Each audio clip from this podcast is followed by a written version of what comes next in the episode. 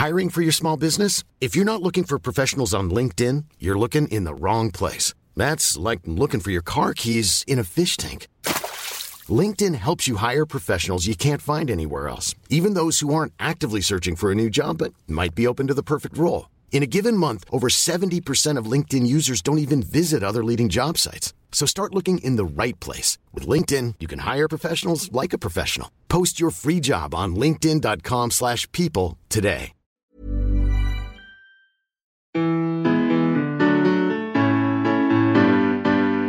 Hi, you're about to get smarter in just a few minutes with Curiosity Daily from Discovery.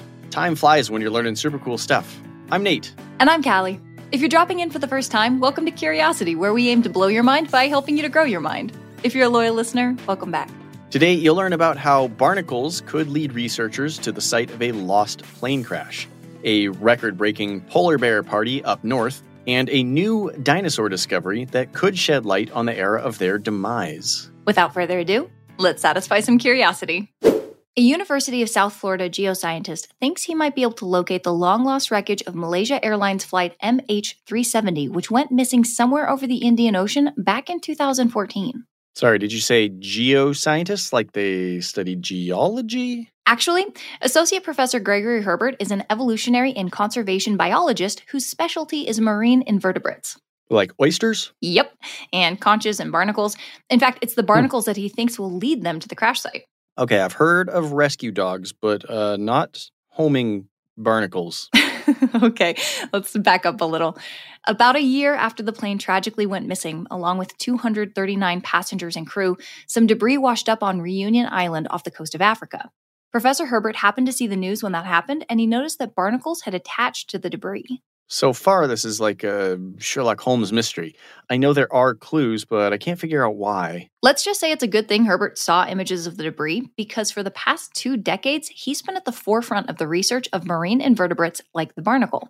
He and his team had figured out a way to analyze the shells of these little creatures to learn the temperature of the ocean water in which they were formed. Wow. Okay, so you could tell how hot or cold the water was, where the barnacles grew their shells. Yeah, exactly. So these little guys grow shells like trees grow rings, uh, layer upon layer. And guess what the chemical composition of each layer depends on? Water temperature? Exactly. All right, Sherlock, another mysterious clue barnacles and water temperature. So, how does that lead to a nearly 10 year old plane crash? Well, it turns out that the Indian Ocean is not only enormous, the area where the plane went missing is also notorious for rapid temperature shifts. Herbert thinks that some of the larger barnacles on the debris are big enough to have formed very soon after the plane went down. Aha. So, if they can figure out the temperature at which the barnacles formed, they can figure out where in the ocean they formed? That's right. When they combine the temperature data from the shells with ocean current modeling, they can at least partially recreate the drift path of the debris. To put it another way, imagine you find a message in a bottle, but you have no idea where it floated from. But along its journey, everyone who found it put a local stamp on the paper inside and sent it on its way. So the shell is the bottle and the temperature data are the stamps. You just have to follow the stamps back to the beginning. You got it. So what's stopping them? I mean, they haven't found it yet, right? It's a great question. They are only waiting on the biggest barnacles to be made available for study. The search for the missing plane was called off in 2017. The research team thinks that even if their temperature data doesn't put them precisely on the location of the crash site, it'll get them close. And that can bring some closure to the families who have lost loved ones. All thanks to a barnacle and an intrepid biologist. A town in Canada is about to get overrun by polar bears. okay, that sounds like the cutest, cuddliest blockbuster thriller of all time. Uh, well, depending on your definition Eh, of yeah, cuddly. eh, maybe. Uh, but this, okay, this actually happens every year in the tiny town of Churchill, Manitoba, which is the unofficial polar bear capital of the world. awesome capital to have. Why are there so many polar bears there? Is there like an all you can eat seal buffet or something? Yeah, you're on the right track. So, about 900 people live in Churchill, which is on the shore of Hudson Bay, about 600 miles north of Winnipeg. So it's in the Arctic. It's right along the edge of the Canadian Arctic. And that's partly why there's such a huge polar bear rager there every year between July and November. In fact, it's estimated that there are about as many polar bears as there are people in the area. The town is basically right in the middle of a sort of polar bear highway. During the winter months, the polar bears live on the frozen bay where that all you can eat seal buffet is. But when the ice melts in the summer, they head inland. By November, they're all up on the shore waiting for the bay to freeze over again. Okay, what do they eat when they're on shore? Uh, kind of whatever they can get their cute, furry, clawed, massive paws on. That means that Churchill can get a little wild in those months, and it's not just from bears. Tourists also pile in to see if they can catch a glimpse of one of these incredible creatures. Isn't that dangerous? Yeah, it can be. They actually have a polar bear jail where they can keep the more unruly fellows until they calm down and can be released back into the wild. But folks here are so used to the annual visitors, the the bears, that is, that they know how to behave around them. There aren't all that many dangerous interactions, especially considering the amount of bears in the area. In fact, only two people have been killed by polar bears in Churchill, one in 1968 and one in 1983. But this year is shaping up to be a record breaker. Okay, the people of Churchill are expecting like a bear nanza, are they? Something like that. As of mid August of this year, officers in the Polar Bear Alert Program have received over 75 calls from people about bears in the area and have had to detain three bears. The same time last year, they had only gotten 18 calls and they hadn't yet detained a single bear. Okay, that's like over four times as many as last year. Um, so what's going on here? Does this have something to do with, I don't know, like climate change? Yes, but not exactly in the way you might think. So, you've probably heard that the Arctic regions are seeing some pretty incredible changes. The natural cycles of freezing and thawing are being somewhat disrupted. In Churchill, though, the ice is actually coming sooner than other places. Okay, so the polar bears are heading there first. So, what does this record breaking octobear tell us about the actual numbers of polar bears out in the wild? Um, does an onslaught of bear sightings mean that their numbers are finally stable? Mm, sadly, no. By some estimates, the population of bears in Hudson Bay has dropped more than a quarter in the last five years, and that's after an 11% drop during the five years before that. The species continues to be incredibly vulnerable, and at the current rate of decline, some think it could be totally wiped out by the turn of the century. Data like that makes this year's record breaking Churchill Bear Party a little bittersweet. I wouldn't count them out just yet. They are an ancient, incredible creature that can adapt to a lot of adversity, but they will definitely need our help.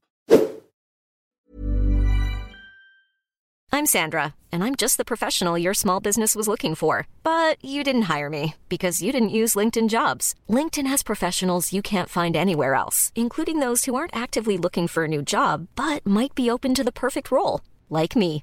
In a given month, over 70% of LinkedIn users don't visit other leading job sites. So if you're not looking on LinkedIn, you'll miss out on great candidates like Sandra. Start hiring professionals like a professional. Post your free job on linkedin.com/people today. About 66 million years ago, as the Tyrannosaurus rex reigned over the northern hemisphere, an asteroid fell from the sky and changed everything. But what most people don't know is that researchers have long believed that the dinos were already on their way out when the meteorite hit. Really? I didn't realize that. I always thought the asteroid put an end to an otherwise endless dino party just raging all over the world. I did too, actually.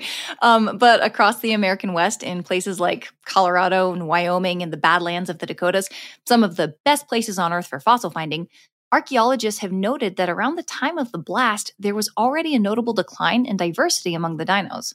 so the asteroid just kind of pushed it along a bit. I mean, that's what they thought um, until now. A huge new discovery in Morocco is forcing scientists to rethink everything. So the dinosaurs were still shaking things up in Morocco. Yep, and potentially all across Africa. These new fossils were actually full of surprises. The first being that they were found in an ancient, shallow seabed. Hmm, were the fossils they found from marine dinosaurs? Not all of them. They found two new species, both of which were abelisaurids, uh, the same family as the apexiest of apex predators, the T Rex. One of them was an eight foot long ankle biter that likely had a short bulldog like snout. It probably also had teeny tiny little arms like T Rex and other abelisaurid relatives. The other one was probably about 15 feet long and looked a lot like its T Rex cousin. So, what is the significance of finding these guys in a seabed? Researchers aren't exactly sure why they're finding them there, but it's not just dinosaurs they're digging up. Along with the plesiosaurs and mosasaurs and these new abelisaurids, they're finding sharks and marine reptiles in huge abundance. And what that tells them is that their assumption that dinos were in the decline when the asteroid hit needs some rethinking. In fact, at least in Africa, diversity was still king. Okay, so why was the diversity in decline over here? So that's a great question. They know that the climate was cooling off in the period before the meteor hit. So while the T Rex was T Rexing it up over here, it's possible that the cooling would have had an impact on those animals at higher altitudes first. And if you think about Wyoming, Colorado, the Badlands. Mm, I think about mountains. Exactly. But that's just one theory.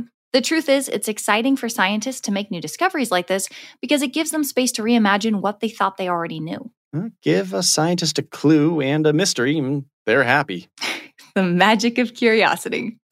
Let's recap what we learned today to wrap up.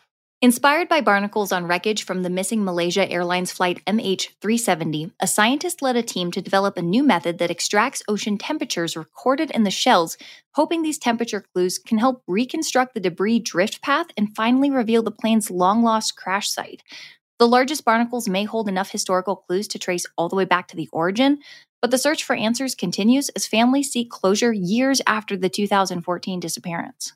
The small Canadian town of Churchill, known as the polar bear capital of the world, is seeing an unprecedented number of the iconic yet threatened Arctic animals this year, leading to more encounters with residents and forcing local wildlife officers to temporarily detain roaming bears before returning them to their rapidly melting natural habitat. This influx highlights the precarious future polar bears face due to climate change, even as they congregate in this one beloved seasonal refuge.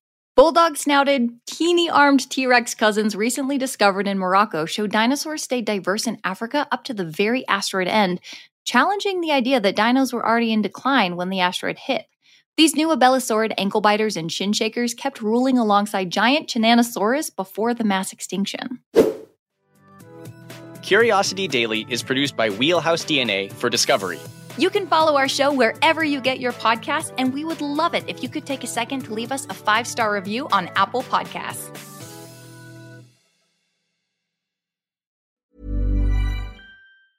Planning for your next trip? Elevate your travel style with Quince. Quince has all the jet setting essentials you'll want for your next getaway, like European linen, premium luggage options, buttery soft Italian leather bags, and so much more. And is all priced at 50 to 80% less than similar brands. Plus, Quince only works with factories that use safe and ethical manufacturing practices. Pack your bags with high-quality essentials you'll be wearing for vacations to come with Quince. Go to quince.com/pack for free shipping and 365-day returns.